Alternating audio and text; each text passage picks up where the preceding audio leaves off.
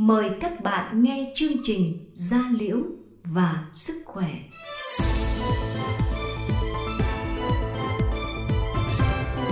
Gia Liễu và Sức Khỏe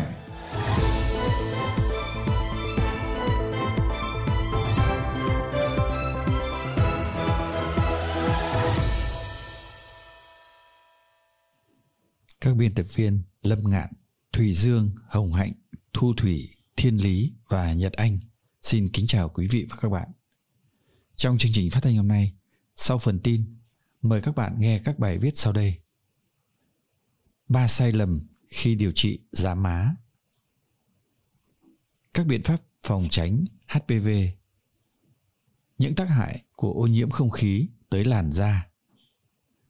Trong chuyên mục văn nghệ, chúng tôi xin giới thiệu bức thư cảm ơn của một bệnh nhân gửi tới các bác sĩ. Trong mục chia sẻ của các chuyên gia, chúng tôi mời các bạn nghe phần chia sẻ của bác sĩ Hoàng Văn Tâm với các bạn hội bệnh nhân vẩy nến về phương pháp điều trị thuốc sinh học có phải giải pháp cuối cùng hay không. Mời các bạn theo dõi chương trình của chúng tôi. Mời các bạn đến với chuyên mục tin tức da liễu quanh ta.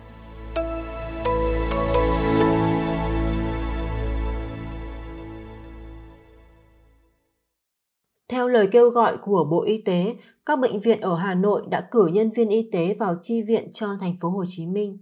Trong 3 ngày từ 26 đến 28 tháng 7, khoảng hơn 200 y, bác sĩ, kỹ thuật viên 6 viện gồm Nội tiết Trung ương, Nhi Trung ương, Gia liễu Trung ương, Phụ sản Trung ương, Bệnh viện Hữu nghị, Bệnh viện K và Bệnh viện E đã lên đường vào thành phố. Họ đều là những nhân viên y tế có kinh nghiệm trong cấp cứu, chăm sóc, điều trị hỗ trợ người bệnh, lấy mẫu, kiểm soát nhiễm khuẩn. Các y bác sĩ sẽ làm việc ở Bệnh viện hồi sức COVID-19 1.000 giường đặt tại Bệnh viện Ung biếu cơ sở 2 thành phố Hồ Chí Minh. Theo Bộ Y tế, trước đó thành phố Hồ Chí Minh đã tiếp nhận hai đợt chi viện nhân lực với tổng số 3.969 người. Số nhân lực này hiện đã được phân bổ về các cơ sở y tế tùy theo cấp độ chuyên môn và phù hợp với tính chất công việc như điều trị bệnh nhân COVID-19 nặng, các bệnh viện thu dung dã chiến, các địa phương phục vụ công tác truy quét, xét nghiệm nhằm tách F0 ra khỏi cộng đồng. Như vậy, thành phố Hồ Chí Minh đã được chi viện hơn 6.000 nhân sự y tế từ các nơi. Hiện còn nhiều đoàn y tế cả nước đã đăng ký và đang chờ lệnh điều động của Bộ Y tế là lên đường. Cũng theo thông tin từ Bộ Y tế, ngày 29 tháng 7 đã thiết lập 3 trung tâm hồi sức tích cực tại thành phố Hồ Chí Minh, mỗi trung tâm 500 giường do các bệnh viện Bạch Mai, Việt Đức và Bệnh viện Trung ương Huế điều hành. Sáng nay, ngày 29 tháng 7, 659.900 liều vaccine AstraZeneca đã được chuyển về thành phố Hồ Chí Minh thông qua hợp đồng với VNVC. Bộ Y tế sẽ áp dụng thí điểm mô hình tiêm phù hợp với điều kiện và tình hình phòng chống dịch tại thành phố Hồ Chí Minh để đẩy nhanh tốc độ tiêm.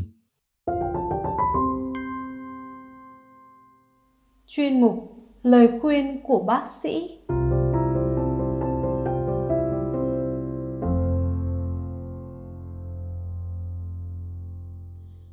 Những tác hại của ô nhiễm không khí tới làn da Với những người đang mắc các bệnh lý da liễu, ô nhiễm không khí có thể làm khởi phát hoặc nặng lên một số bệnh như viêm da tiếp xúc dị ứng, viêm da cơ địa, mụn trứng cá, mày đay, lão hóa da, giám má.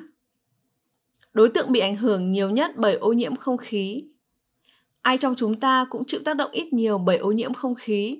Tuy nhiên, những đối tượng bị ảnh hưởng nhiều nhất sẽ là những người có hàng rào bảo vệ da dễ bị tổn thương, như người có cơ địa viêm da, trẻ em hoặc người già. Những người có làn da nhạy cảm, bị viêm da tiếp xúc dị ứng hoặc bôi thuốc không đúng cách. Ngoài ra, còn có những người đang bị mụn trứng cá, viêm năng lông. Người thường xuyên phải làm việc ngoài trời, dưới ánh nắng mặt trời hoặc trong môi trường khói bụi, không được bảo hộ lao động đầy đủ cũng sẽ bị ảnh hưởng nhiều bởi ô nhiễm không khí.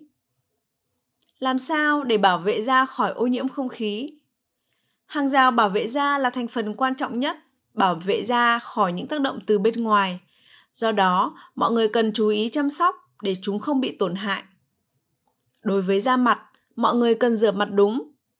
Bên cạnh đó, không thể bỏ qua việc dùng kem chống nắng, vừa có tính chất bảo vệ cơ học, vừa giúp tránh việc bụi mịn tương tác với tia UV gây lão hóa, ung thư da. Đặc biệt, việc dưỡng ẩm cần phải được coi trọng, giúp hàng rào bảo vệ da nguyên vẹn, phục hồi. Ngoài ra, cần có các biện pháp bảo vệ da, sử dụng khẩu trang để ngăn được phần nào việc tiếp xúc trực tiếp với các hạt bụi.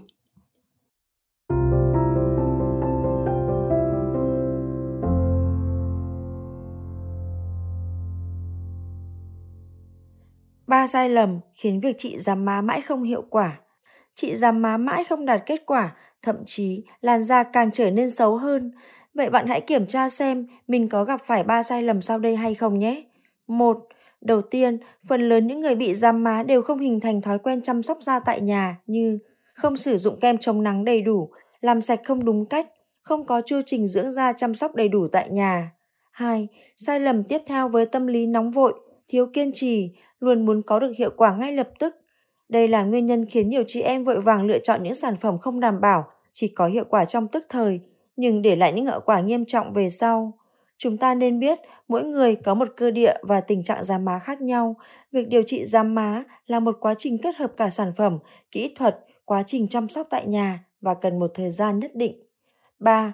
Sai lầm cuối cùng là lựa chọn phương pháp điều trị không phù hợp. Bất kỳ phương pháp nào cũng có ưu điểm và nhược điểm. Các phương pháp trị giám má như ánh sáng, laser, peeling, mesotherapy. Ưu điểm của phương pháp này là đem lại hiệu quả tốt. Tuy nhiên, nếu không được chỉ định phù hợp, tư vấn chăm sóc cẩn thận sau trị liệu thì có thể có nguy cơ tăng sắc tố sau viêm, làm da sẫm màu hơn ban đầu. Vì vậy, chúng ta nên tránh mắc ba sai lầm trên để có được một làn da khỏe đẹp.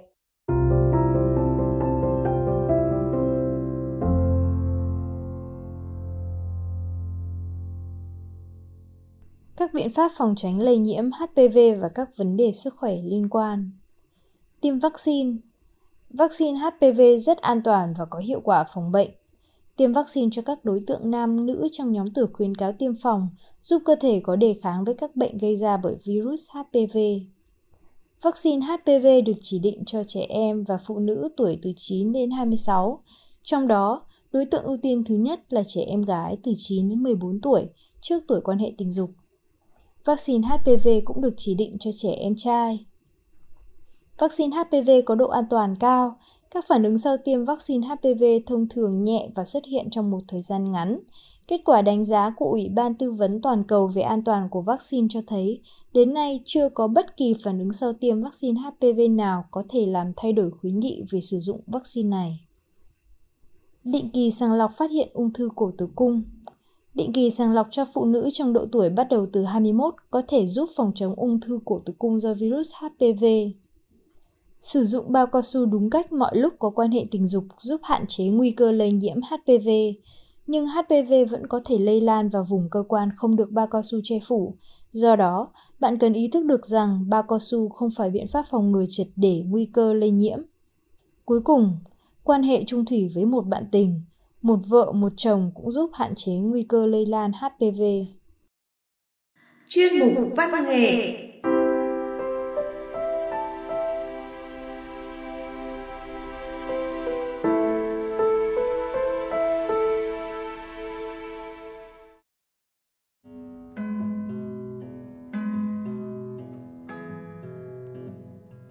Bức thư của bệnh nhân Hà Văn Minh, 42 tuổi, bệnh nhân COVID-19 tại thành phố Hồ Chí Minh. Ở nơi tôi điều trị, tiếng ho sặc sụa, tiếng máy thở kêu bíp bíp hỗn loạn cùng tiếng hú của xe cấp cứu. Chỉ cần bác sĩ cấp cứu chậm một vài giây, bệnh nhân có thể ra đi bất cứ lúc nào. Cận kề với sinh tử, tôi rất hoảng sợ. Nếu không có bác sĩ động viên mỗi ngày, có lẽ tôi không vượt qua. Để giờ đây vẫn được nói chuyện với vợ và ba con nhỏ, dù chỉ qua điện thoại. Gia đình tôi cả năm người đều là f0 tôi bị nặng nhất nên được điều trị tại bệnh viện quân y miền đông. Sau đó, tình trạng bệnh của tôi tồi tệ hơn, chuyển nặng rất nhanh tôi may mắn được một nữ bác sĩ chuyển đến phòng hồi sức của bệnh viện ung biếu. Trong lúc tưởng như không thể qua khỏi, bác sĩ này đã cứu lấy tôi, đưa tôi đi cấp cứu kịp thời. Những ngày nằm viện, từ đáy lòng, tôi thương các y bác sĩ rất nhiều. Họ thật sự đã quá mệt. Họ hy sinh quá nhiều cho bệnh nhân. Bác sĩ, điều dưỡng có thể quá giờ cơm vẫn chưa được ăn, nhưng sẵn sàng đứng thật lâu để dỗ dành, bón từng ngụm nước, thìa sữa cho bệnh nhân.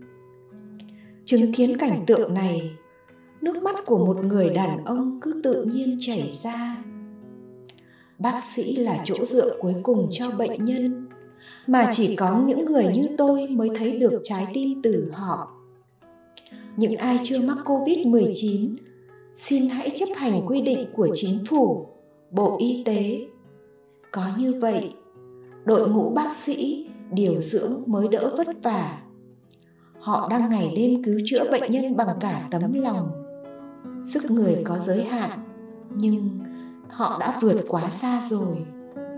mỗi ngày ở đây tôi đều chụp lại bóng lưng của bác sĩ để sau này nhắc nhở bản thân mình đã được chăm sóc tận tình như thế nào tôi mong thời gian tới sẽ có thêm nhiều bệnh nhân được chữa khỏi. Ra viện. Cuộc sống sớm trở lại bình thường. Các y bác sĩ có thời gian để phục hồi sức khỏe. Trở về với gia đình. Cảm ơn những chiến sĩ áo trắng.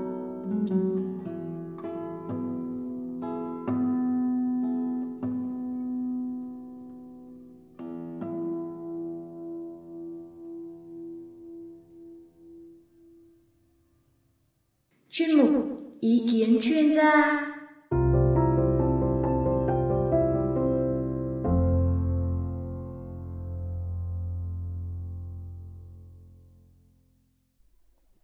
Xin chào tất cả các khán thính giả của Bệnh viện Gia Liễu Trung ương. Hôm nay bác sĩ Tâm sẽ tiếp tục chia sẻ cùng với mọi người về bệnh vẩy nến. Khá nhiều bệnh nhân có đặt câu hỏi là Bác sĩ ơi, thuốc sinh học có phải là một liệu pháp cuối cùng để điều trị bệnh vẩy nến hay không? Hoặc là nếu như mà em bị thất bại với thuốc sinh học thì em có thể sử dụng được các phương pháp điều trị khác hay không? thì đầu tiên ý các bạn à, nên biết rằng là thuốc sinh học không phải là một liệu pháp điều trị cuối cùng cho bệnh nhân à, bị bệnh vẩy nến mà nó chỉ là một trong những phương pháp để điều trị bệnh vẩy nến mà thôi có thể lựa chọn thuốc sinh học như là những thuốc điều trị đầu tay hoặc sau khi thất bại với các phương pháp thông thường. Và nếu rằng là các bạn bị thất bại với thuốc sinh học thì chúng ta hoàn toàn có thể điều trị bằng các phương pháp thông thường được. Ví dụ như uống thuốc, ví dụ như bôi thuốc, ví dụ như chiếu tia UVB hoặc là chiếu tia à, UVA bác sĩ Tâm đã có một vài bệnh nhân thất bại với thuốc sinh học nhưng vẫn đáp ứng với các phương pháp điều trị thông thường. Chính vì thế mọi người yên tâm rằng vảy nến chúng ta có rất nhiều các phương pháp để kiểm soát và điều trị khác nhau. Không có cái liệu pháp nào là một cái liệu pháp cuối cùng để điều trị cho bệnh nhân cả. Chúng ta có thể điều trị phối hợp hoặc điều trị à, đơn thuần hoặc là chúng ta gối xen kẽ các phương pháp điều trị với nhau để kiểm soát bệnh vẩy nến một cách tốt nhất Cảm ơn à, mọi người rất nhiều và hy vọng rằng là các bạn sẽ có thể tự kiểm soát được bệnh vẩy nến một cách tốt nhất và hẹn gặp lại trong những chương trình tiếp theo của Bệnh viện Gia Liễu Trung ương.